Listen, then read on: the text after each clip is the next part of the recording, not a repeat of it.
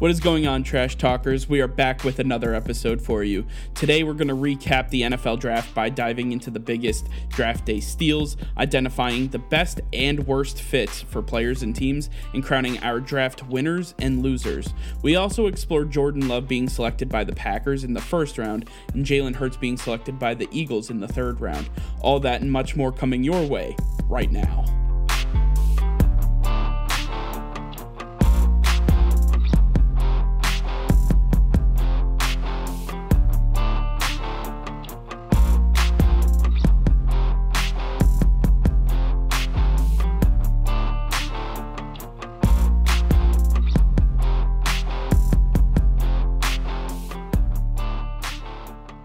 What's going on, Nick? How you doing? Doing pretty well. Uh, it's uh, we finally got some sports back into our life. Thank the um, Lord, huh? Yeah, uh, we finally have something to to talk about, to debate about, um, something to get our blood flowing, right? So, I mean, we had the draft on Thursday, and you know that started off. I mean, to me, for the most part, it was pretty smooth. It was nothing out of the ordinary. We didn't see too much that we were, you know, surprised about, but there were a couple things. You know, I think for me at least, it started with Isaiah Simmons going to the Cardinals, um, and that, that was a surprise. And then uh, we had Cesar Ruiz to the, the Saints, who seemed to have a pretty stellar offensive line. It's like, why did I, why did they need another offensive lineman? Yeah, specifically then, a center. You know, like they, it yeah. seemed like they were pretty set there. Right, because last year they got Arik McCoy, and you know he was great last year, so. Why are you doubling up in a position where you just have a you have a young guy already? And then the biggest one of them all, Jordan Love to the Packers, and the, this is the one.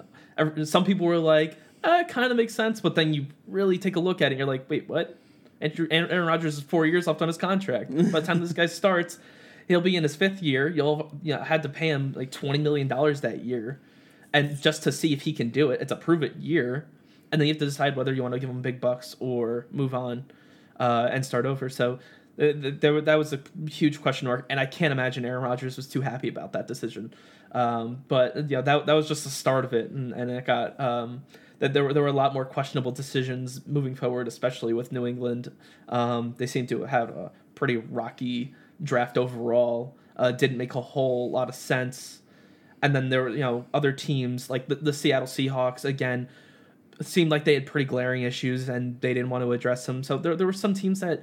that really came away as as uh, big big winners, and some that seemed like they they were kind of caught off guard by this whole thing and uh, weren't really ready for some of the selections that were made. Yeah, I mean, you talked about some of those those losers, but uh, I mean, there were definitely some winners, and obviously there were some choices that were questionable at best, um, and then some question some questioned when certain players were going to go.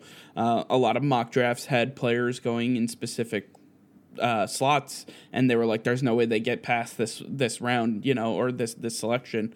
Um, and you know, we kind of saw some of those players slip, and we were like, "Why? Why is this player slipping? What's happening? What do these teams know that we don't know?" So I, I think there was a lot of intrigue. Uh, obviously, with everything that's going on in the world, this ended up being the most televised, most watched N F L draft of all time. I mean, every every sports fan on the planet is looking for something, and you know they, they got the N F L draft right in the middle of everything. So I, I think you know this is um, this was a great way to kind of deter our thinking from the real world. Uh, you know things that are happening, and uh, you know we were able to focus on sports for the first time in a long time. So I, I was kind of thankful for that. I, I want to jump into the first topic though, um, draft steals, and I'm going to let you take the first one. Uh, who do you think was the biggest draft steal uh, in the N F L? Yeah, I mean this is something that I kind of debated for a little while. Um, you know th- there were there were some choices. Um, but when it came down to it, a team like the Bills, who gave up their first round pick to go get Stephon Diggs, it made a lot of sense because they were going to be picking at twenty-one, twenty-two, uh, and they would have gotten a guy like Justin Jefferson. Um, but why not go get a guy like Stephon Diggs, who has four years left on his deal and has proven it in the N F L that even when uh, uh, Adam Thielen wasn't on the field, this guy can be double, triple covered, going to make plays. Mm-hmm. He, he is... almost like Calvin Johnson in a way. He's you know, not the physical size, but he can be, you know, smothered, and he's going to make stuff happen. He gives he has that huge big play ability, and, and that that is totally worth their first round pick. Now, they had two second round picks that things kind of fell into their lap a little bit. Um, the first one being A J Epenesa. This is a guy who started out as someone who could be picked in the top in the teens, and then he uh, dropped, dropped, dropped. Thought, you know, some people had him in the, you know, really early second round, and then kept dropping, dropping, dropping. And at, at fifty-four, he's still available. Like that, that was insane. And a team like the Bills, who was absolutely amazing at developing their front seven, they have always had a strong pass rush. And now they go get a guy like A J Epenesa, who did it at Iowa, who was extremely strong there, who practiced against Tristan Wirfs, one of the best tackles in this draft, right. every, every like every week. Now gets to, you know, develop on this line, who's already star-studded. The Bills added to this uh, front seven in in off uh, the offseason. And so they got A J Klein and um, uh, Mario Addison. And then you uh, you know, so so having having him on there is only going to make them that much stronger on defense. Now yeah, on the I'm, other side of the ball, oh, go ahead. On the other side of the ball, you have a you have a guy, uh, Devin Singletary, who. Uh, had some injuries last season as a rookie, but truly showed that he is going to be their bell cow. He can he can um, tote the rock and, and be their guy for the, the foreseeable future. But they know that he has those injury issues. And what do they do? They see that one of the best running backs in the draft, according to P F F, the best running back in the draft, Zach Moss, is still on the board with their second uh, their second second round pick. Uh, and, and they double up at their running back position and go get him. And now you add arguably uh, one of the you know, a top five one two punch in the league. I think that you know, it's young. It's it's hard to see uh, because they haven't really shown much. Obviously, Zach Moss is, hasn't played yet, but Devin Singletary is strong. You add a guy like Zach Moss who is you know possibly Frank Gore to a level. He runs through guys. He is extremely strong and does not. He's fearless. He does not care who you are. He is going to test you. And half the time, more, more than half the time, he is going to win. And so having a guy who can offset Devin Singletary like that is going to be great for the offense, great for Josh Allen. He can catch the ball, so he'll be a, a passing attack weapon.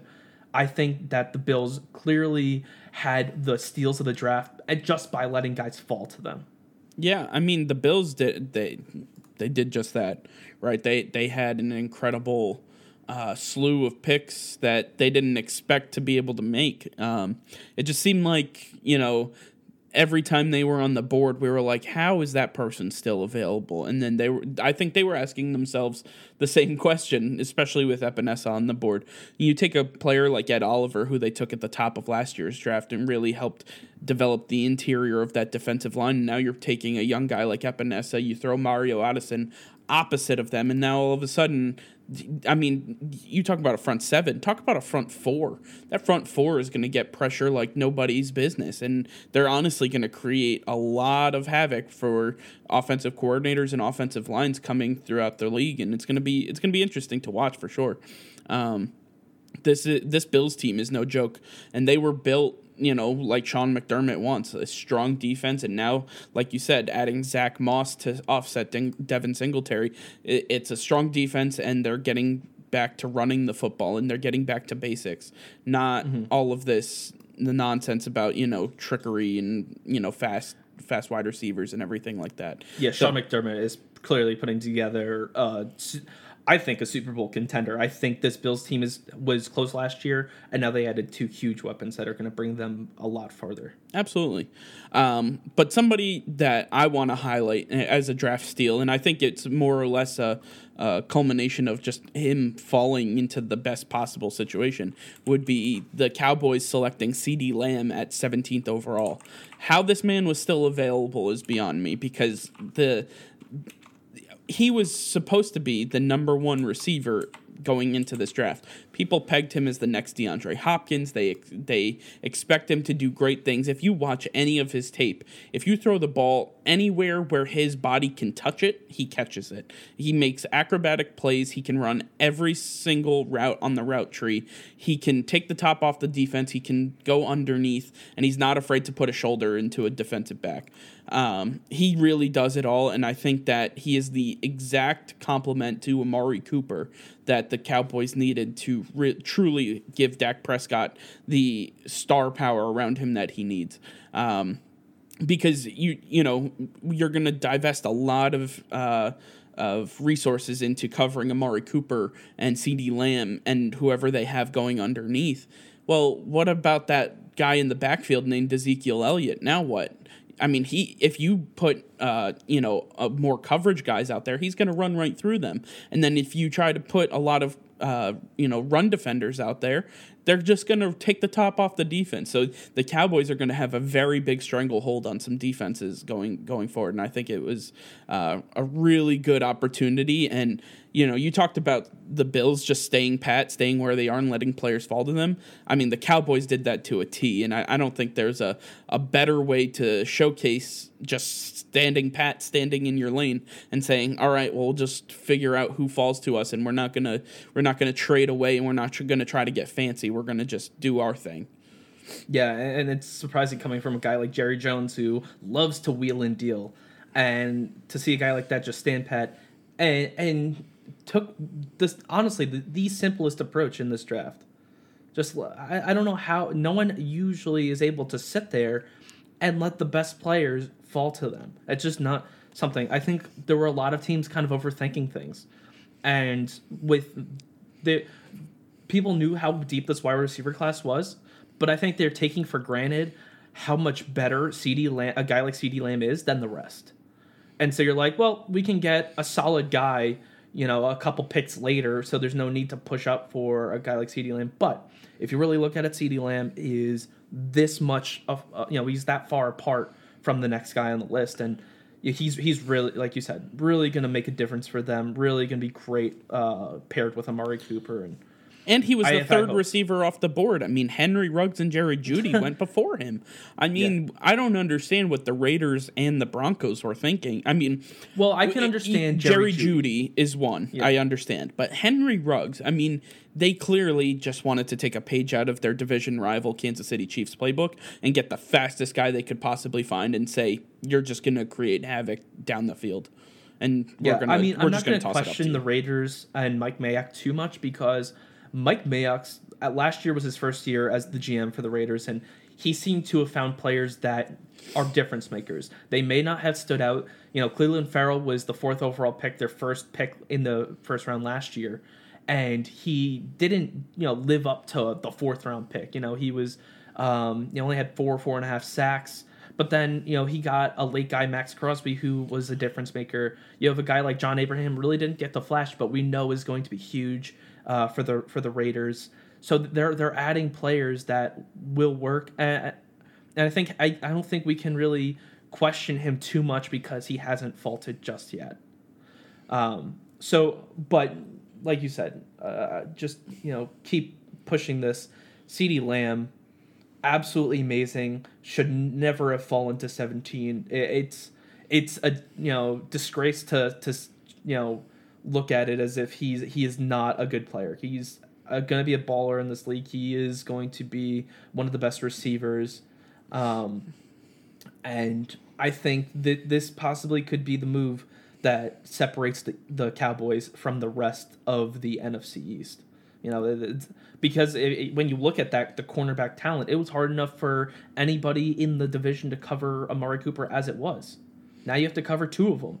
Yeah, I mean, and Amari I think, Cooper. Honestly, Amari Cooper got in his own way a lot of times. If you look at his splits, especially on the road, he struggled catching the ball. You're not getting that with CeeDee Lamb. CeeDee Lamb, like I said, catches absolutely everything. So even if you are going to divest resources to cover him, CeeDee Lamb is going to be wide open. Or if you switch it up, Amari Cooper is going to be wide open. I, I think that's. I mean, who do you want your number two corner really covering? CeeDee Lamb or Amari Cooper? Th- there's no I right honestly answer. Think- I think CeeDee Lamb is even better than Amari Cooper. As hard, you know, as crazy it is to say, become, I think he can become better. Absolutely. Yeah, and now you've got a um, a good offensive coach, offensive-minded head coach uh, with Mike McCarthy. You know, he's going to help develop Dak Prescott even more than Jason Garrett did, and that's only going to propel Dak Prescott to make Amari a better wide receiver and CeeDee Lamb even better. Uh, yeah. And you have Ezekiel Elliott in the background. plus that defense, they're they're on the road to um, you know uh, great things. And I I I'm pretty sure you touched upon this Trayvon Diggs um, in the second round. I didn't. I Get didn't it. talk about him. So Trayvon Diggs, great wide receiver. I really really really love this guy's tape coming out of Alabama. He is once. He he's able to recover quickly. He has great agility, great elusiveness, and, and having those traits as a corner is, is imperative because you aren't going to be able to stick with a guy every single time. But having the ability to recover, Deion Sanders was terrible. At, he could not stay with someone like more, more than half the time, and his ability to make plays on the ball came from his sheer athleticism. And Trayvon Diggs has a lot of those traits. He's able to recover, able to jump, able to bend his bodies in, in ways that others can't, and that's going to help create a lot of turnovers and, you know, create a lot of differences for that defense. It's a guy that they've been looking for. He will eventually, I think, take over as their number one corner, uh, but as it stands, their their one-two punch got a lot better. Um, you know, I think he'll he'll shine a lot more than Byron Jones ever did. Yeah, absolutely. I, I think that there were some really good steals, and I think um, even more so, I think there were some some good players that went into the perfect situation, and I think there were some players that went into bad situations. And mm-hmm. uh, I I want to get your take. Uh, who do you think went into the best situation for them, and who do you think went into the worst situation? Well, I've, so first, the best fit for me was Jedrick Wills. And, you know, it's kind of weird to say offensive lineman, how could that work? Well, the, the Browns were stout. Like, they, their uh, roster was set up last year. They had almost all of the pieces. Now in this offseason, they go get Austin Hooper. They get uh, an amazing uh, wide uh, tight end to pair with David Njoku. I don't know how anybody's going to stop them, let alone having to stop Odell Beckham Junior and Jarvis Landry. And and now they go get Jack Conklin. They had the, the biggest issue was offensive line for them. They go get um, uh, Jack Conklin. They solidified that right side. They had Joel Bitonio and J C Treader in the middle. Um, and so you didn't need to really work on the interior. And so that really left one true position to fill. And you go get Jedrick Wills, who I think is the best offensive lineman in the draft. He he is an amazing run blocker, an amazing pass blocker. He Nick Chubb, we saw it last year. He had a one thousand-yard season with a terrible offensive line, something Baker Mayfield was struggling with all season, and, and he had no issues. So now that he has an offensive line to run around, run behind, it's going to make him so much better. And Jedrick Wills is going to be a, a huge piece. I don't think, because there are so many supporting pieces on that offensive line, Jedrick Wills is going to have an easier time at his, at playing left tackle than he did at Alabama. He is going to be able to handle his one-on-one matchups. He, he is in a situation where he will thrive. Uh, you know, uh, their their new head coach is going to, um, you know, he he came from the Vikings offensive system where it was run heavy, and I think with Jedrick Wills being a very uh, run strong offensive lineman, he'll be able to get out there in um out, out in the open field and just bulldoze people, push them back, and and create lanes. And I don't think, you know, if you put a guy who's successful in one situation and the and the coach is, is you know has a system where that is exactly what they do, that, you know, his niche fits my niche, that's a that's a perfect situation for me. And I think Jedrick Wills um will, will be, you know, Uh, the the next big offensive lineman in the league, and and he is the the perfect piece for the Browns, and that's why I think the Browns are are set up for major success this season. Yeah, absolutely. I, I think that Jedrick Wills went to a great spot. I think that Cleveland Brown, the Cleveland uh, faithful uh, should be very happy with the selection. You're protecting your franchise quarterback. You have a one two punch in uh, Chubb and Kareem Hunt that is really going to thrive behind this offensive line. Um, you got the wide receivers in place last year. You saw what they were mm-hmm. able to do. Um, yeah. Uh, it's I think it's a, it's a win-win for both the player and the team. Um, I'm going to give my best player, too. I think it was Javon Kinlaw. I think the defensive tackle going to the San Francisco forty-niners was just the absolute icing on the cake for me. I mean, you talk about the San Francisco forty-niners last year. They lost to DeForest Buckner. Okay, but then they just replaced him with arguably the second best defensive tackle in the draft and the best four three Uh, defensive tackle in this draft, and that being Javon Kinlaw. He's one of the most athletic defensive tackles you can find. Um, and, and I think they're going to utilize him in more ways than just, you know, run stuffing and rushing the passer. I think that you're going to see him drop into coverage a couple times just on on sneak plays, drop the defensive tackle as like a small spy because he can keep up with quarterbacks, and he's, oh, yeah. he's strong enough to handle the middle of the line. Um, I think that this was a perfect fit because if there's one coach and G M who's willing to take a risk and do do some crazy things, I think you're looking at San Francisco with uh, you know John Lynch and uh, Kyle Shanahan. Those guys really know what they're doing, and they, they love versatility. They love the ability to kind of move chess pieces around the board and, and kind of uh, confuse their opponents. And I think... Um, You know, this this was with the pick that they traded to, uh, they got from the Colts because of the DeForest Buckner trade. So you just you simply just replaced DeForest Buckner with another player that you're going to have under rookie contract for the next five years. I think this is an absolute fit uh, for both the forty-niners and Kinlaw. I don't think he should he should be extremely happy for where he went, especially a team that was just in the Super Bowl. Right. I mean, you, you go, you trade away DeForest Buckner, like you said, and and now you're pretty much getting a younger uh, DeForest Buckner who's going to perform at a high level right away.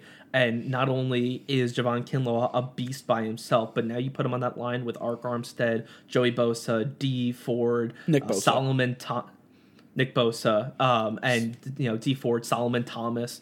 Like the, the list goes on and on, and they have endless talent. They are, you know, their their defensive line coach, their defensive coordinator will know exactly what to do with Javon Kinlaw, and he is going to be a mammoth, very hard to stop.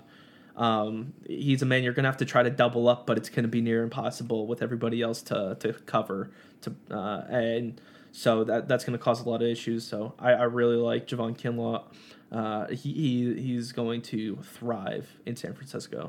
Yeah, I think they're very happy that they were able to turn a former defensive tackle into the next great defensive tackle for the, at least five years on a rookie right. contract. Yeah. So now moving on. Now, for, for my worst fit, I have Isaiah Simmons.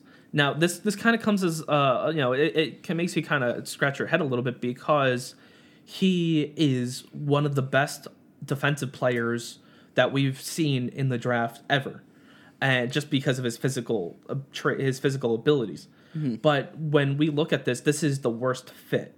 And this is an Arizona Cardinals team that got Devon Kennard, they got Devondre Campbell, they they have Jordan Hicks, though they have their linebackers, and I, I Isaiah Simmons, he's a safety linebacker, but I think he will make more of an impact as a linebacker, but there really is no spot for him in their on, on that line. You know, they run a three a four three defense, and he can play coverage, but you know, do you want him?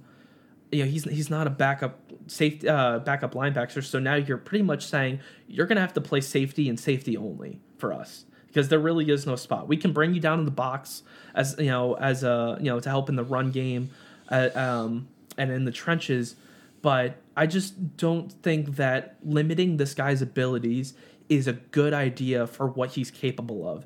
If he is able to play safety, play nickel corner, play linebacker, outside and inside, why? I, I just don't think that. I think they had bigger needs to f- that that could have been filled. And Isaiah Simmons, I'm sure he'll make plays for them, but He, he'll be in a limited capacity. I think he, he'll be capable of much more than he's actually going to produce. And I think, you know, it's just it's just not the best fit for me. I, I'm not – I I really didn't like Isaiah Simmons going to the Cardinals. It, it's not – the the Cardinals, you know, will will get some use out of him, but Isaiah Simmons really won't be able to show his full potential. I mean, you know, I, with Isaiah Simmons, I see him as, uh, you know, the jack of all trades, right? Like, he can rush the passer, he can play nickel coverage, he can cover opposing line, uh, tight ends, um, he can play safety if he wants. Uh, he can really be put all over the place. Um, and I think one of the biggest question marks is, do Cliff Kingsbury and the defensive side of the Arizona Cardinals, are they willing to do that, or are they going to keep him in place? Because if I were to guess, I don't think they're, they're going to use him properly. And I think that's that's why I'm kind of with you on one of these, uh, on the worst fits, because I think he's not going to be able to showcase his, his complete talent. Um, you know, I look at somebody like, uh, you know, Tyrann Mathieu, right? All right. They they play a lot of the same. Obviously, Isaiah Simmons physically is completely different, but yeah. scheme-wise, they, they play a lot of the same positions. Nickel back, they can play safety, they can be in the box, um, they blitz, everything.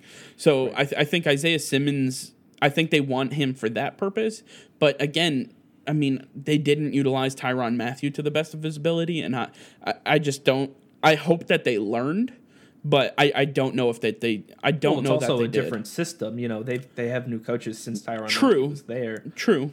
Um, so so the guys who even got Tyrann Mathieu and figured finally figured out what to do with him, you know, when it was too late, now aren't even there, and so these guys are gonna have to learn all over, you know, for the first time, what to do with this talent. And I don't think that's the smart situation.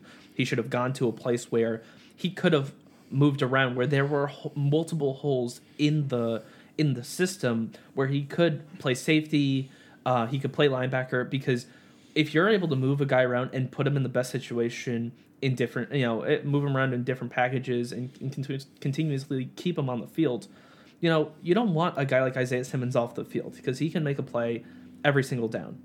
And now, you know, he, with limitations, you know, what if you're in a single, you know, single high safety? Are you going to bring him in as a linebacker? Are you going to, you know, are, are you going to sit him out? Like, wh- what are you going to do? Because they have Budda Baker, who I think has been in that system. He proved himself last year. He was a Pro Bowler.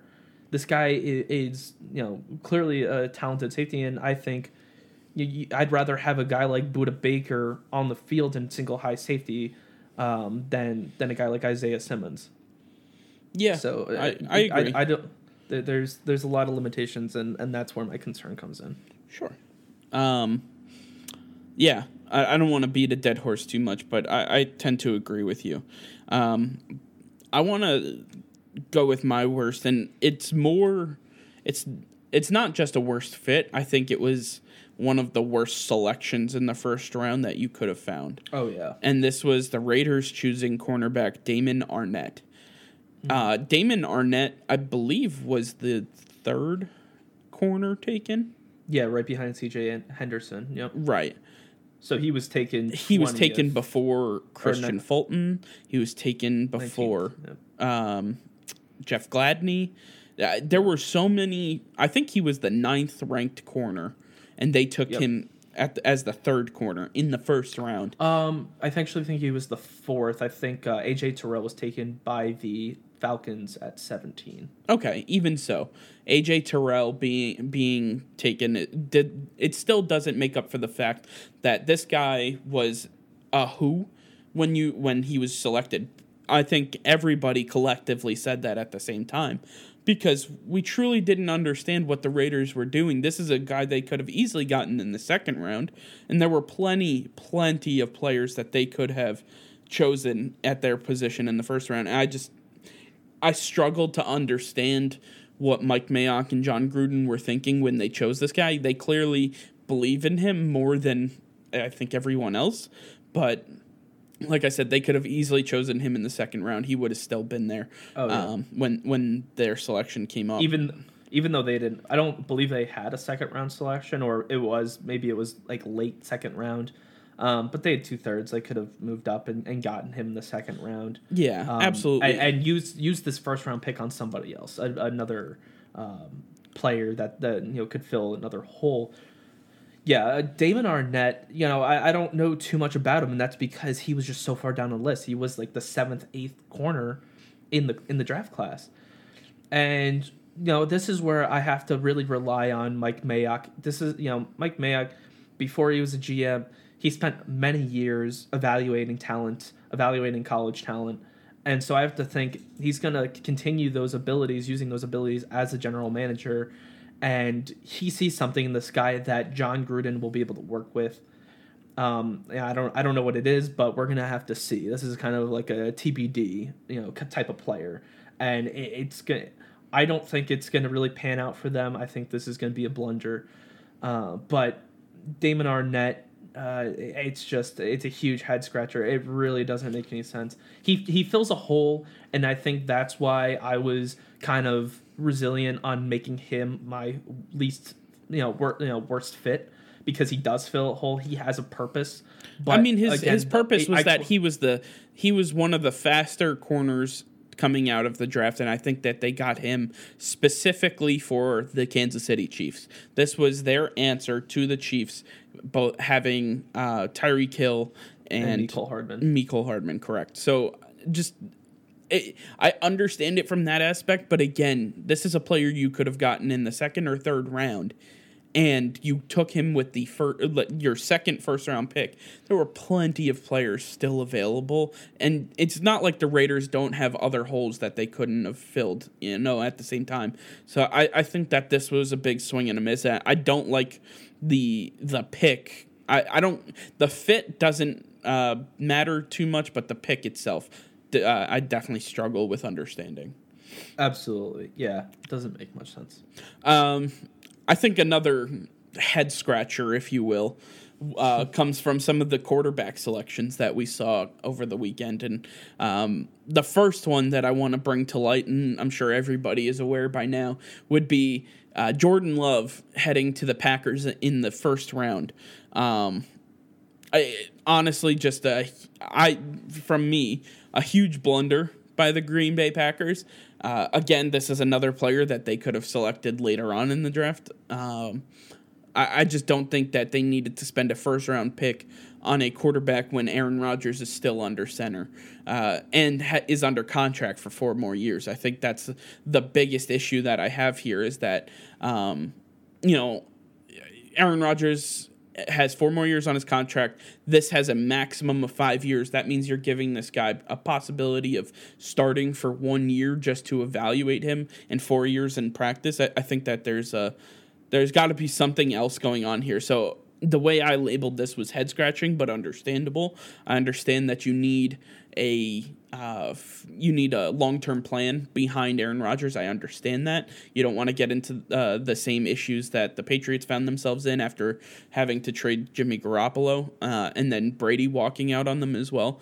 Um, I-, I think that this is this is Green Bay's way of saying, listen, we know that, you know, this is the end of the road. And, uh, you know, obviously Aaron Rodgers hasn't been the same player. He's continuing to decline a little bit.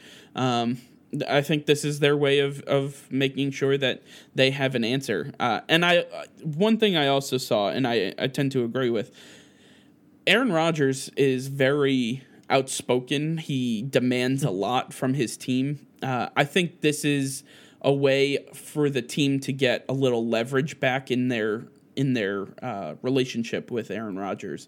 Um, I, I think this is a way that they can light a fire under him to work harder to show him that he's not the only quarterback worthy of starting on the roster, and that they were able, they were willing to divest some of their re- top resources to getting a replacement quarterback, and they're not, they're going to be willing to uh, remove him if he continues to uh, act out and continues to make a nuisance of himself, especially with Matt LaFleur.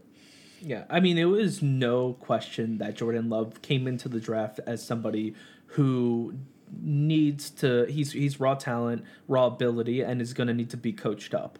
And it makes it makes sense to put him behind a veteran quarterback, but again, not behind somebody who you're gonna you want for the foreseeable future. You're gonna have for the foreseeable future, uh, a, a you know a future Hall of Famer. And Aaron Rodgers just doesn't make a lot of sense. He could have. It, it might take a year, it might take two years to develop Jordan Love, but four years, that's absurd. I mean, I understand what they're trying to. You know, their their thinking is, hey, we did it once, we can do it again. And I just don't think that it's it's not common in today's N F L to sit on a guy, especially a first round pick, for that long. It, it it's not. It just I don't like the fit. Jordan Love is going to, you know, like you said, Aaron Rodgers is is going to light a fire under him because he asked for more weapons, and they have the, you know, in the fifteen, last fifteen years, the Packers haven't gotten a uh uh. uh Of wide like receiver. a positional player, they a wide receiver, any um, uh, playmaker in the first round on the offensive and side of the ball. On, on the off, yeah. And so now you go get Jordan Love, and this only you know this is gonna piss him off.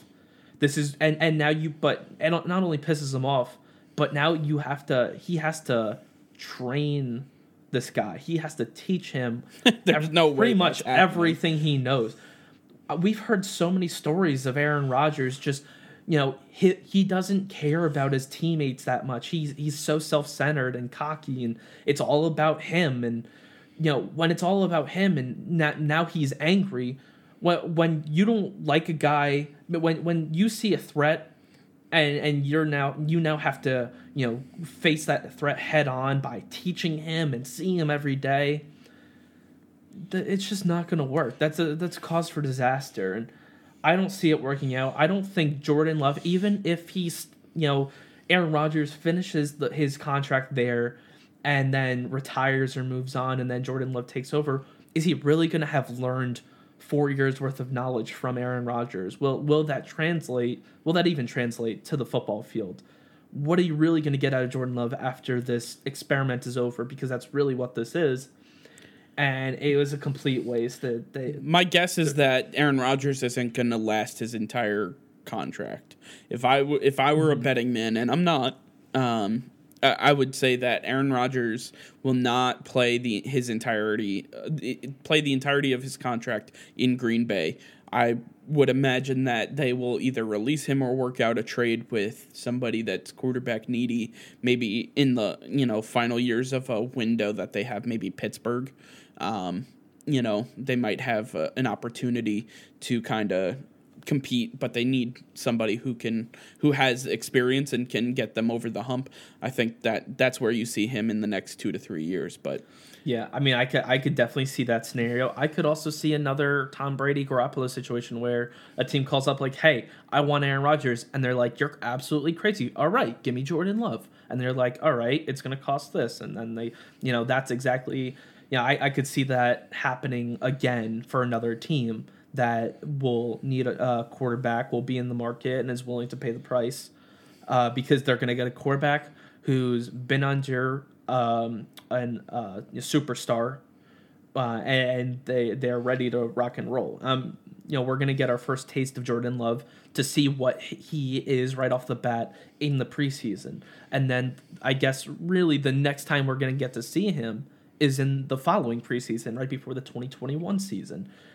So you're you're gonna have to. We'll see some improvement, and you know maybe if there is a big leap from one preseason to the next, that's when another team pulls the trigger and calls up Green Bay and says, "Hey, we want to trade for this guy, and if not, you know maybe you'll be willing to trade this guy." You know, right? One, you know, they'll they'll probably call about both of them, see which one they can get, which one is the better deal. I mean, that's what San Francisco did, right? Just to bring yeah. people back and to I, that, San Francisco called a, the Patriots and said, "You know, what's it going to take to trade Tom Brady?" And Bill Belichick almost hung up the phone, and then there, John Lynch was like, "All right, well, how about Jimmy Garoppolo?" And then they worked out a trade, and the rest is history. So yeah, and, I, I mean, it, that I understand that. That all started because there was, you know, rumors that Tom Brady and Jimmy Garoppolo were not getting along. And so if I'm sure we are going to hear reports about Jordan Love and Aaron Rodgers not getting along, and that's when a team, if the, you know, if Jordan Love's been in the system long enough and and learned, you know, something from Aaron Rodgers, that's when uh, that's when it's going to be easier, because then the team making that call, wanting to get that player, has the leverage, because you know the, the they're going to have they know they're going to have to move one of them. And it's usually going to be the guy, the you know, young guy who is inexperienced, hasn't proven himself, because you want to stick with your Tom Brady, your Aaron Rodgers, the the surefire weapon that you know can get you to Super Bowl year in and year out. Yeah, absolutely. Um, I, I want to kind of move on from that, though, and I want to talk about another head-scratching quarterback selection that we saw in the draft, and that was uh, Jalen Hurts in the third round going to the Eagles. Um, I think Eagles fans were a little questioned at at Howie Roseman and saying, what are you doing here? We clearly have our franchise guy in Carson Wentz, and now you're taking a third-round asset, which there were plenty of players that the Eagles could have used on the board still, and they decided to divert that ite- uh, attention to Jalen Hurts. And it was very interesting to me uh, that they were willing to do that. And then you look at Howie Roseman, and he was quoted as saying that the, he wants the Eagles to be a quarterback factory.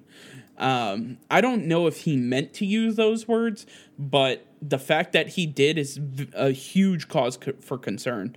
The fact that the Eagles are a quarterback factory is not a good thing. Okay, you don't want to be churning out quarterbacks year after year after year. That is not what you want to do. And you do you especially do not want to have to spend a third-round pick as an insurance policy for your franchise quarterback. So, I, I mean, maybe I'm missing something here, but Nick, what do you think? Like, was well, this I think, did this make sense to you? Kind of. And I think we're going to disagree a little bit here. I don't mind them taking Jalen Hurts. I thought it was premature. I thought a guy like Jacob Eason has more talent right off the bat than Jalen Hurts.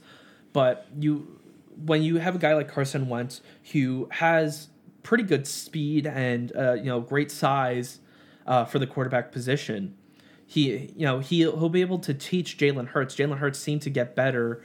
You know, once he left Alabama, went to Oklahoma, he seemed to improve his mechanics and his ability to read the defense. And I think being able to sit behind Carson Wentz, he'll be able to learn much more. He'll be able to develop. And with, you know, that along with his physical abilities, that can make for a great quarterback. And I think when you know a guy like Carson Wentz, who's been hurt twice, you know, he's been, you know, you know lost two of his, what, four seasons so far, three seasons.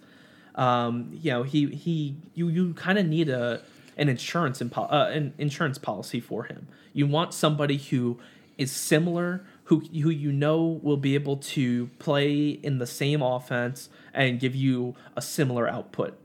And I think that Jalen Hurts will be able to do that eventually. It's going to take, I'd say, at least a half a season, maybe a full season before Hurts is ready to, to go in if Carson Wentz were to go down. And that's kind of exact, you know, right around the timeline where I would expect Carson Wentz to go down.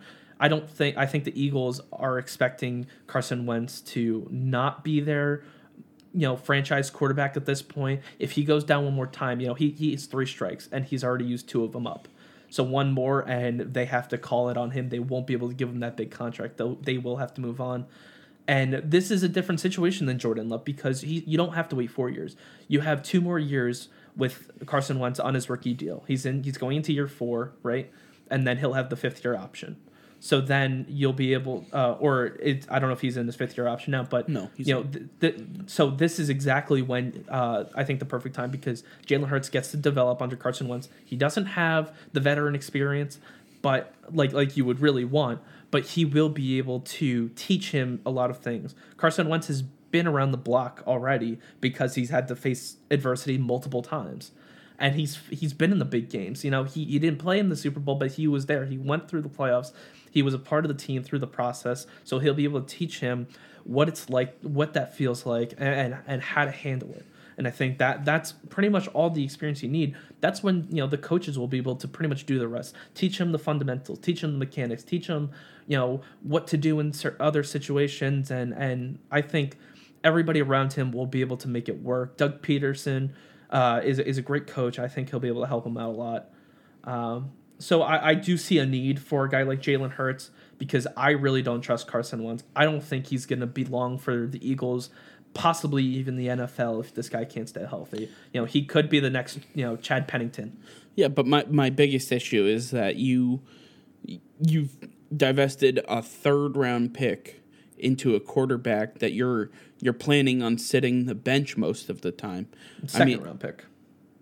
Oh, yes. Sorry. Second round pick. So you're taking a second round quarterback and saying your entire job is just to be ready for our starter to go down because it's more likely than not that he will.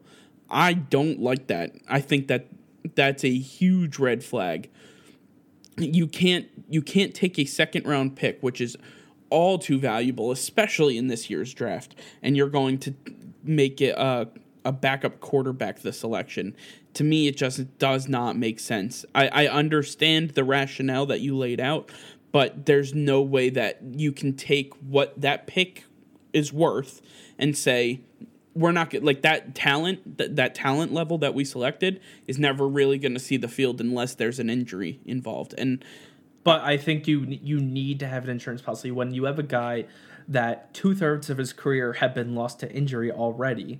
But there's you there's quarterbacks out there. Go you can get Andy Dalton. But Jalen Hurts. You could have Jalen gotten Hurts Jameis a, Smith, uh, Jameis Winston. You could get Cam Newton. There's plenty of insurance policies out there. You use the second lot, round pick. He's a lot cheaper, and now you have him for four years. You don't have to pay him that much. No, you have him for and three years. A second round pick, I'm pretty sure. It's, it's only years, three years. Anyway, that's still enough time because Carson Wentz, I don't think, is long for this team. I, I, I think they're going to have to move on. You can't give this guy thirty, thirty-five million dollars a year to play four or five games a season. Then why is he your quarterback now? What's the point? Because he's still on a rookie contract and he's still producing. But now you have an insurance policy for him. So you've had to waste a first round and a second round pick just to create the quarterback position. You know how ridiculous that sounds? Well, the Eagles spent a lot of money in free agency bolstering their defense. And they have they got and their um, offensive line got they, worse. They got Jalen Reagor, so who, you know, could be the next Deshaun Watson, is going to fill that hole. He you know, he Deshaun he's good Jackson. hands, good speed. Desha- yeah, Deshaun Jackson, thank you.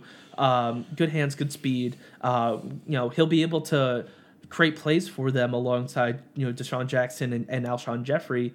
You know, they have two, you know, tight ends already, solid offensive line, so they don't really have many holes. And I think you you can take a flyer at that point on a backup quarterback who could turn into your your franchise at some point. I just I don't like the fact that you've divested again a second round pick and a first round pick into your quarterback position, and they're just like one of them is just going to sit there either injured or waiting for the other one to get injured. Like that. Well, what happens if if, if say Carson Wentz plays a great season, but they know Jalen Hurts is going to be capable of taking over quickly? Then you can trade him with his fifth-year option, sign him to the fifth-year option, trade him, and get something back for Carson Wentz. Maybe, but You'll, his you he's can, already hurt that trade value. They're not going to get anything more than a third-round pick at this point. They'd be lucky uh, to I, get that. It's possible they, they might be able to get some more. There are going to be some teams that won't Unless you're trading get. with Bill O'Brien, there's no shot that you're getting more than a third-round pick for Carson Wentz. I mean, Just, hey, you know, they they might need to get a new quarterback in Houston if, uh, you know, Deshaun Watson doesn't like the weapons he has. No, they just and, and they that, just exercised his fifth-year option, so he's there for two more years at least. Well, yeah, if the if but I'm saying if the relationship goes sour, they might want to get something back for Deshaun Watson because obviously Deshaun Watson is worth a lot more than Carson Wentz, and they'll they'll be able to get. In, I think Bill O'Brien will be able to get at least one first round pick for Deshaun Watson. Yeah, um, probably I, I just again two. I, w- I want to bring it back to the Eagles. I just I don't I don't think that this was a good move. I really don't, and and it, I'm sure you can. I, I'm sure we can both agree. Howie Roseman coming coming out with the Q B factory comment yeah, was that, it, that's so was, stupid. That was very bad on his part. Like so, yeah. a, and a, a G M who has been in the league for uh, God knows how long, eighteen years at this point. Uh, he's been in the league forever, and this is how he talks about his team. That's not a good thing. Like he no. he should understand that. So I I think that the Eagles have some heavy work to do. And like I said, their offensive line got worse this, this offseason. They lost their Pro Bowl left tackle, Jason Peters, who's still sitting there in free agency. But, I mean, anybody they get right, is it's not going to be as nearly as good as he was. Uh, I, well, they they already have his backup. They drafted him last year in the first round. So that, you know, that's that's already set. They don't need Jason Peters got hurt last season, and the I can't remember his first name, but their first round pick filled in right away. Was no issues. I think, you know, he's their starter for, you know, for the next ten, fifteen years. Uh, so so that's not an issue. That's what I'm saying. There's not many holes. I think there there is room to take a flyer. They're, they're, the Eagles are definitely one of the teams that didn't really have a sense of what they were doing, but and the, and their pick, the picks that were available to them, there there wasn't much to choose from. So they were like, hey, let's just, you know, let's take a gamble on on a couple players, and obviously Jalen Hurts was one of them. To me, I think it has more potential than not to pay off. Yeah, I think we're just going to have to agree to disagree on this one because I, I just don't like it at all. I, there's not one part of me that likes that pick, and, you know, not that I'll ever feel bad for Eagles fans, but, um, nope. you know, th- they should not be happy, I think, with the selection. And I know plenty of Eagles fans, and they have let me know that they do not like it. So um, let, let's move on. I, I want to finish this out. Um We've talked a lot about the draft. Obviously, we we did our draft companions. That was a fun two-night uh, event that we did. Um, we look to do more of those. We, we'd love more uh, people to come in and watch and join us in the chat. That was that was a fun time. We had a we had a blast. Um, so overall, I want you to give me your winner and lose one winner, one loser uh, from the draft. Yeah. So my my winner. And this kind of surprised myself, honestly, but I had to, uh, you know, at first, uh, in the first round, I have the New Orleans Saints as my winner. And first round, I was like, this is a complete waste. You're drafting a center or, you know, an interior lineman who isn't going to play his first year. You know, they, they have Arik McCoy, they drafted last year, stud. And then you have Larry Warford and Andres Pete at your guard. Andres Pete just got a huge contract in the offseason. Larry Warford, he's going to last year of his contract, but he's still a Pro Bowler. So what are you doing? Why? It doesn't make sense. You don't need to develop an interior lineman. Usually they're plug and play. You don't need to do much with them, especially in the first round. So this didn't make too much sense to me, but you know, there are reports that they might try to trade Larry Warford. I'm sure there's going to be a team out there, you know, that will pay for Larry Warford, uh, and they'll be able to create more cap room that way. And, and now Cesar Ruiz now has, uh, you know, can start. So I see the value there. It does make sense. But then what I where I really see uh, the value is in rounds two and three, and in um in the I believe the Saints. So they they got Zach Bond and Auden Tate. Um, not Auden Tate. I'm sorry. They got um Adam Trautman. With their, I believe they were both in the third round. I don't think they had a second round pick, but Zach Bond made it to the early second round, and this guy was first round talent. Every a lot of people had it projected to the Patriots because he looked like Kyle Van Noy, but the what came out was, you know, he has a little bit of an injury history, and you know, pretty much who everybody has. Sounds one, like you know, the perfect who, who Patriots pick to me. Right, and but this guy kept falling, falling, falling, and it was like, what? This makes absolutely no sense. What is wrong with him? And there, re- I don't think there really is anything wrong with him. And the Saints lost A J Klein. He went to the Bills. So now there's a clear, there's an immediate hole to be filled, and they are going to, uh, they have the perfect guy for it. I really like him. I believe it was in my um, mock draft in the first round. I even had Zach Bond going to them.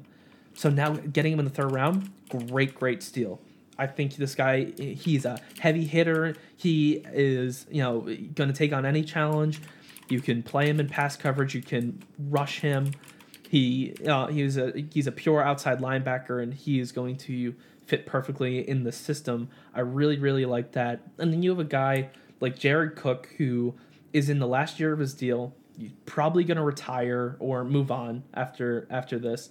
And so you need to you need to get someone to develop at the tight end position. And Adam Trautman kept falling. The Patriots picked two tight ends ahead of him. The Bears picked Cole Kmet in the fir- in the second round. Um, and, and this guy was arguably the second best tight end in, in the draft. You know, this this tight end class wasn't deep, but Adam Trautman would, seemed to be the clear cut number two. And having him fall behind Devin Asiasi and Col- Keen, uh, Dalton Keene. Dalton Keene. Um, it was it just made no sense. why this guy was still on the board. And it was almost the third, the going to the fourth round, day three, and this guy's still available. So the Saints were like, okay, he's still there. Let's move up. Got him at the end of the third round, and now they have a guy who will be able to learn behind a great tight end in Jared Cook. He'll be able to get, he'll uh, be on the field quite a bit uh, because they've they've a solid rotation going in New Orleans with their tight ends. And he gets to get the ball thrown to him by one of the greatest quarterbacks ever in Drew Brees. You know, it's kind of a perfect situation. This is another weapon. You know, the they had Michael Thomas. They they got Emmanuel Sanders in free agency. They had Jared Cook. Now you had Adam Trautman, and you have Alvin Kamara in the back. In the back, you know, the the Saints are putting together a team that is going to go toe to toe with the Tampa Bay Buccaneers. I, in my opinion, the New Orleans Saints are the only team in the N F L that will be able to compete with the Tampa Bay Buccaneers, and I, I these are two Titans that will be clashing twice a year. Can't wait to see it. And Adam Trautman could be a big difference maker for them. Same for Zach Bond. I think these two guys will make plays and, and really add to the offense and defense for the Saints. So I, I really love them. Yeah. Now, I, oh, you want to? You want to? I was going to list my loser, but I don't know if you want to just go. Yeah, I'll it. go with my winner first. I, I think we're gonna start. I'm gonna list mine, and I mentioned them at the top of the show, and that was the Dallas Cowboys. I think they had one of the simplest yet uh, best pro- approaches to this draft, and that was to sit and do nothing and just take the selections that they have. They weren't going to trade up. They weren't going to trade back. They weren't going to move all around the board like you see some teams do. They were going to just make the selections that they have. They were going to let players fall to them. They understood that this draft was so deep in talent and that not everybody was going to draft according to plan. That meant some players were going to fall. Some were going to be taken ahead of them. They kind of let the, the pieces, you know, uh, play themselves out, and then they... They did an amazing job. Um, so I just want to go through some of the uh, the picks that they had. They took wide receiver CeeDee Lamb, obviously, in the first round. Uh, cornerback Trayvon Diggs, D-tackle Neville Gallimore. Um, they took interior lineman Tyler Biadasz, um, Wisconsin defensive end Bradley Anee, and quarterback uh, Ben DiNucci. Oh, and they also took cornerback Reggie Robinson. Um Every single pick that they made was um, a higher value than what the pick that they had was. Um, just looking at CeeDee Lamb, Trayvon Diggs, Neville Gallimore, and Tyler Biadasz as the, the true standouts in their class.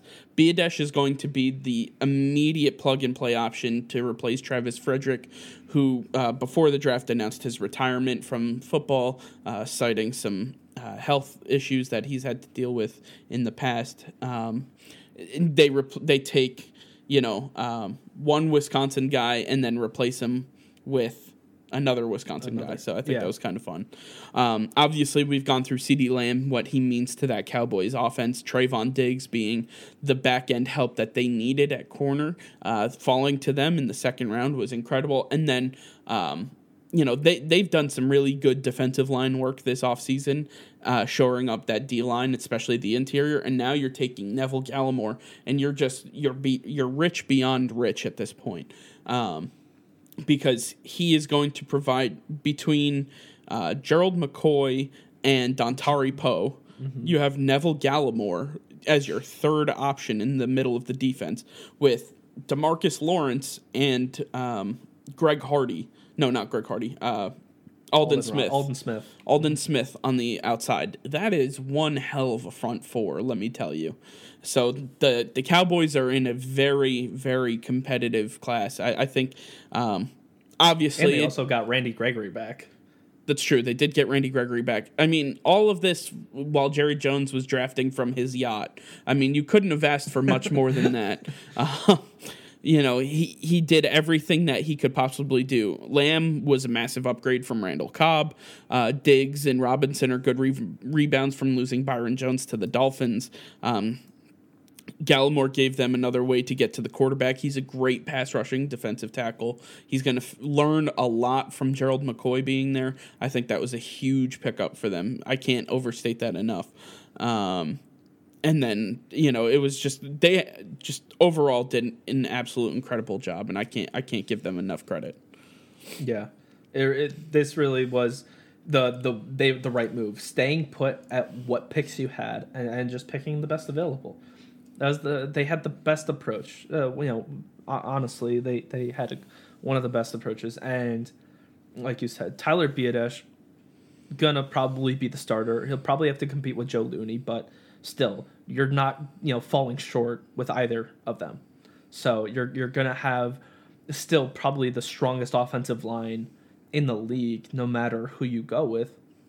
And you have CeeDee Lamb going to help Dak Prescott and Amari Cooper, and you know every other offensive position, because it's a it's a huge threat the defense has to worry about. And and then you have, you know, like we said, Trayvon Diggs. Gonna be a star. Him and Chidobe Awuzie are going to pair nicely together. I think that it'll be better than I think Trayvon Diggs will be better than Byron Jones was. And don't forget they have HaHa Clinton-Dix at safety, so like they have really good defensive backfield that they're all gonna learn and, and grow together. Mm-hmm. Yeah, and then we saw last year Gerald McCoy was in that rotation in Carolina. And he, he did fairly well there. So now he's in another rotation because they add Neville Gallimore, who is an easy easy starter on every on the, the other thirty-one rosters. And now now he gets to come in and out. It's going to be extremely hard for an offensive lineman to deal with these guys who are rotating in and out because they're staying healthy. They're staying um, you know rested. Fresh. And, and, and exactly, and it's gonna that's gonna be tough to deal with for sixty minutes of football. Um, you know, in those later quarters, have good luck dealing with either Dontari Poe, Geno, uh, uh, Dontari Poe, Neville, Neville Gallimore, or uh, Gerald McCoy. Right. That, that's that's gonna be really tough. Plus those ends, they're they're building a very strong team in Dallas that really is propelling them ahead of everybody else in the division. Yeah, for sure. Uh, and how about your loser? Who did you have as your draft so, loser? I had the Seattle Seahawks. I absolutely hated their their first, I think it was like three rounds of picks. So in, in the first round, they draft Jordan Brooks. I talked about Zach um, uh, Zach Bond, who has a little bit of injury histories, and that's why he was falling. Well, you want to talk about injury histories? Jordan Brooks has had multiple injuries in college, and he, he is a great linebacker, but why are you drafting a guy in the first round when he's going to be on the field less than Carson Wentz will? You know, it just doesn't make sense. Yeah, you don't waste a first-round pick like that if you know the guy is not going to be there, especially linebacker. You need them there for three downs every game, and and now you're you're wasting a, a great pick. And then they go in the second round. You think they're going to go finally address offensive line because you, you want to see Russell Wilson stop running for his life all the time. And nope, they go edge. So they add a linebacker in the first round, now an edge guy who could play outside linebacker or D-end for them, Daryl Taylor, who no one really knows. Who knows what he's going to do? Uh, took him way above where he should have ever gone, probably a third or fourth round guy. And, and now in the second round, early second round, this guy is not going to, I don't think he's going to be a big playmaker for them. I don't think if you're trying to replace Jadeveon Clowney, this is not the guy to do it. And now that you add an edge guy like this, you're pretty much taking yourself out of the stakes for Jadeveon Clowney. You say you, you're still interested in bringing him back, but you're clearly not if you're going to go back-to-back linebacker and edge uh, in the in the draft. And finally, in the third round, they go get themselves an offensive lineman to help uh, their their quarterback with Damian Lewis, a guard out of L S U. Now, I don't know too much about Damian Lewis. He's a guard, so interiors usually, you know, fairly well. And he's coming from L S U, the current national champions. But that was a stellar offensive line. So I don't really know how good this guy is, how much he's he'll be able to do on an offensive line that is struggling for help. So it, it's he's going to have to really prove himself uh, as a guy who, who will be able to help against Arik Armstead, Je- Je- uh, Javon Kinlaw, and Um, Chris Jones and uh, I mean Chandler Jones and all these other big guys in the uh, N F C West that he'll have to face twice a, twice a year. It's gonna be it's a strong task to you know to conquer, and I don't know if he's gonna be able to do it. I thought that they could have gotten a guy like Tyler Biadasz, who would have been a lot stronger of a pick for them. And and I, re- I just don't like these picks. And then they add, in the fourth round, to top it off, Colby Parkinson, a tight end. Makes absolutely no sense. This is a team who just added Greg Olsen. They have three tight ends who were coming back from injury last year. Now you're adding a fifth? Well, I don't know what kind of offense you're trying well, to run. Well, they're trying to take Seattle. the playbook out of Chicago Bears. And yeah, try Chicago to, they're Bears, trying to, I mean, are, yeah, the Bears have, another, what, ten tight ends on their roster? Uh, so it, it, It's incredible how, you know...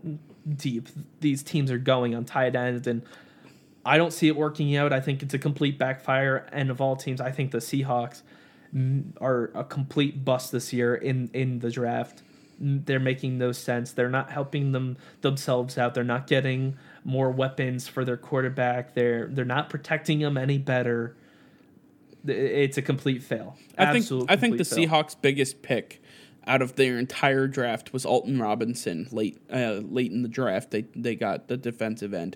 I think he was a really good pickup for them. I think he's going to provide a lot of help. I think he was an undervalued asset coming into the draft, and then he fell on top of that. Um, I mean, we see how we see how good the, the Seattle Seahawks are good at drafting D Ns. Last year in the first round, they got L J Collier. He doesn't fit their system at all, yet they drafted him, and look what he did. Nothing last year. And I don't see him doing anything better. They got Jaron Reed back, but great. That's still that's a player you had last year. That's not an improvement. Right, right. So you're I, just I, refilling I, that same that same exactly. Hole. And now, now on the other side, you're adding Darrell Taylor, and behind him, Jordan Brooks. These are guys who may stay healthy, may perform, but most likely they're not going to, and especially not at that first and second round value. Yeah, I agree. Um, I'm I'm going to take my class, and I'm going to – it's the most obvious, I think. Um, I, I didn't want to overthink this one, the Green Bay Packers. Whew, what a big swing and a miss this uh, entire draft was for them. So I'm just going to run through their picks pretty quickly. Uh, first round was Jordan Love. Then they selected running back A J Dillon out of Boston College. Not bad. He's a little uh, he's a little undersized, but he's extremely strong, and he can he's a power runner. Uh, we'll get to why the pick doesn't make sense in a second. Tight end Josiah De- DeGuara, linebacker Kamal Martin, God, guard John Runyon, center Jake Hansen, offensive tackle Simon Stepaniak, safety Vernon Scott, and defensive end slash outside linebacker Jonathan Garvin. Um, I don't know what Brian uh, Gutekunst was thinking. I, I, I really don't know what was happening here. We we went over the Jordan Love. I'm not going to beat a dead horse. Um, A J Dillon, he's a good running back. I don't hate the pick. I hate the pick for the Packers because they have Jamal Williams Horrible and thing. Aaron Jones. You don't Horrible need thing. a third running back that's going to do exactly what those two do. I it, it just... If you want him to catch balls, he'll catch balls. If you want him to run downhill, he'll run downhill. I don't, like...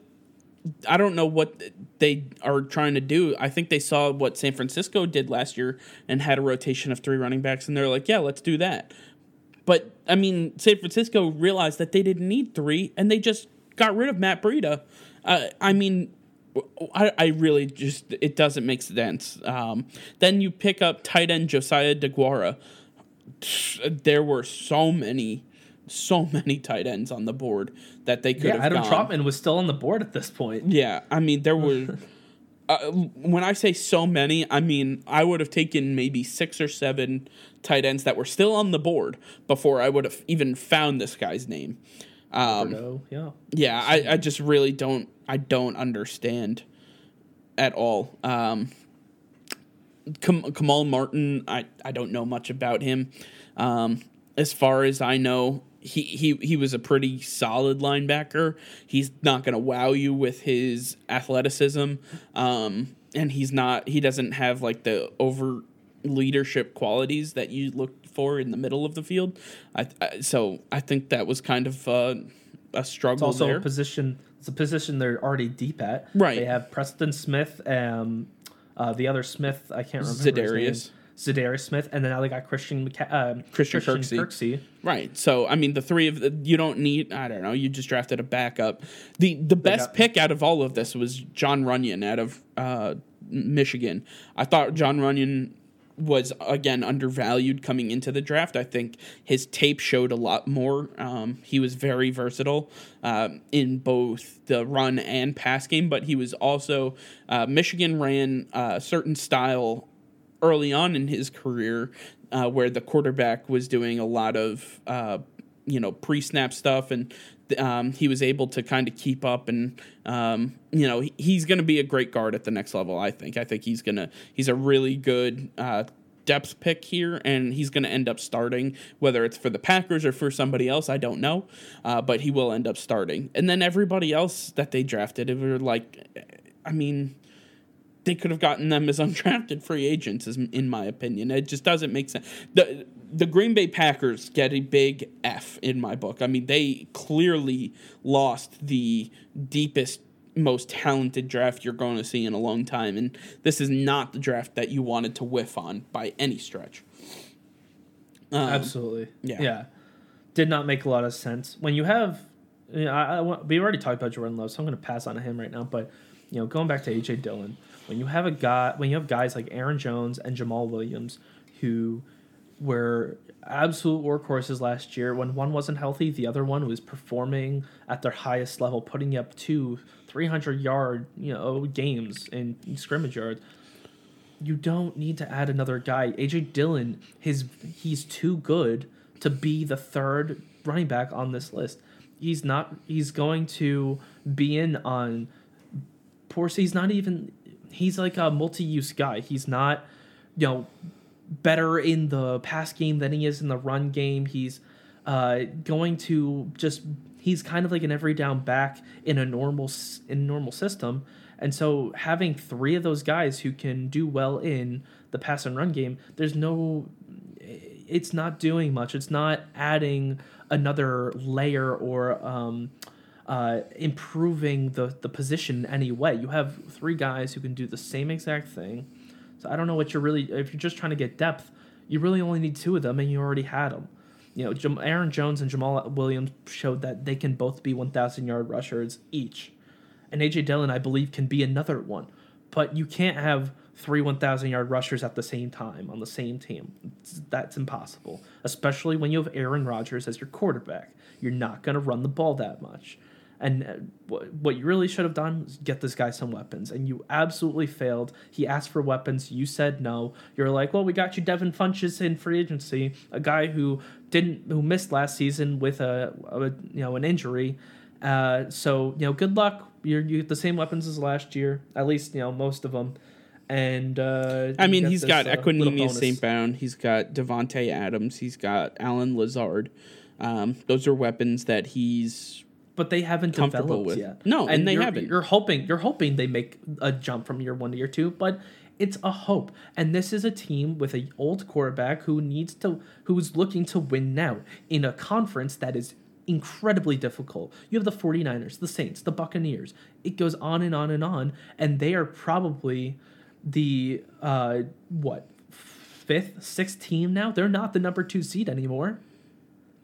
Even if you're the number two seed, you don't get a bye week, but they're not. So they're they're going to be playing for the next, you know, what, twenty weeks. If they make it that far, they're not going to. It's a, they're they're going it's going to be brutal. It's a, they have a lot of competition to go through, and it's going to be an absolute nightmare because their quarterback doesn't have enough weapons. They may have an, a defense that could stop the you know the opposing offense, but are they going to be able to put points up? It's going to be really hard.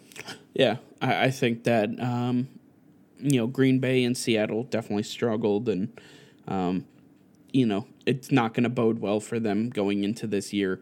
You talk about the Packers. I think every team in their division got better. Um, I think every team in the N F C West got better, except for these two teams. I, I think that they both took major steps back. Uh, it'll be interesting to see because obviously it's all speculation. It's all on paper. Things need to happen as we expect them to happen. That doesn't always happen. So, um, I mean, there, there's plenty of room for us to be wrong, but there's also plenty of us uh, room for us to be right. Um, so why don't you guys tell us what you guys think um, you know, who do you have as your biggest winners and losers? What was your best and worst fit? Uh, who do you think was a steal? And what did you think about Jordan Love and, and Jalen Hurts? I mean, those were, you know, the topics that we we truly felt that we wanted to talk about today. And uh, I want to get you guys' thoughts on that. So feel free to leave us a comment, both on this video, uh, on our Twitter page, where we're always talking with fans, and we, we love doing that. Um, so if you yeah, guys- now we have finally have something to talk about. So uh, let's get to debating. I'm sure there's there's some topics like, that we talked about and that we didn't even talk about that um, a lot of people have questions about and, and really want to get deeper into. So we have the time. Obviously, we're all we're all still in quarantine. Day I don't even know forty something at this point. So uh, you know, let us know what your thoughts are. And, uh, well, we we can't wait to uh, see you out there. You know, talk to you. Absolutely. Until next time. See you later, trash talkers.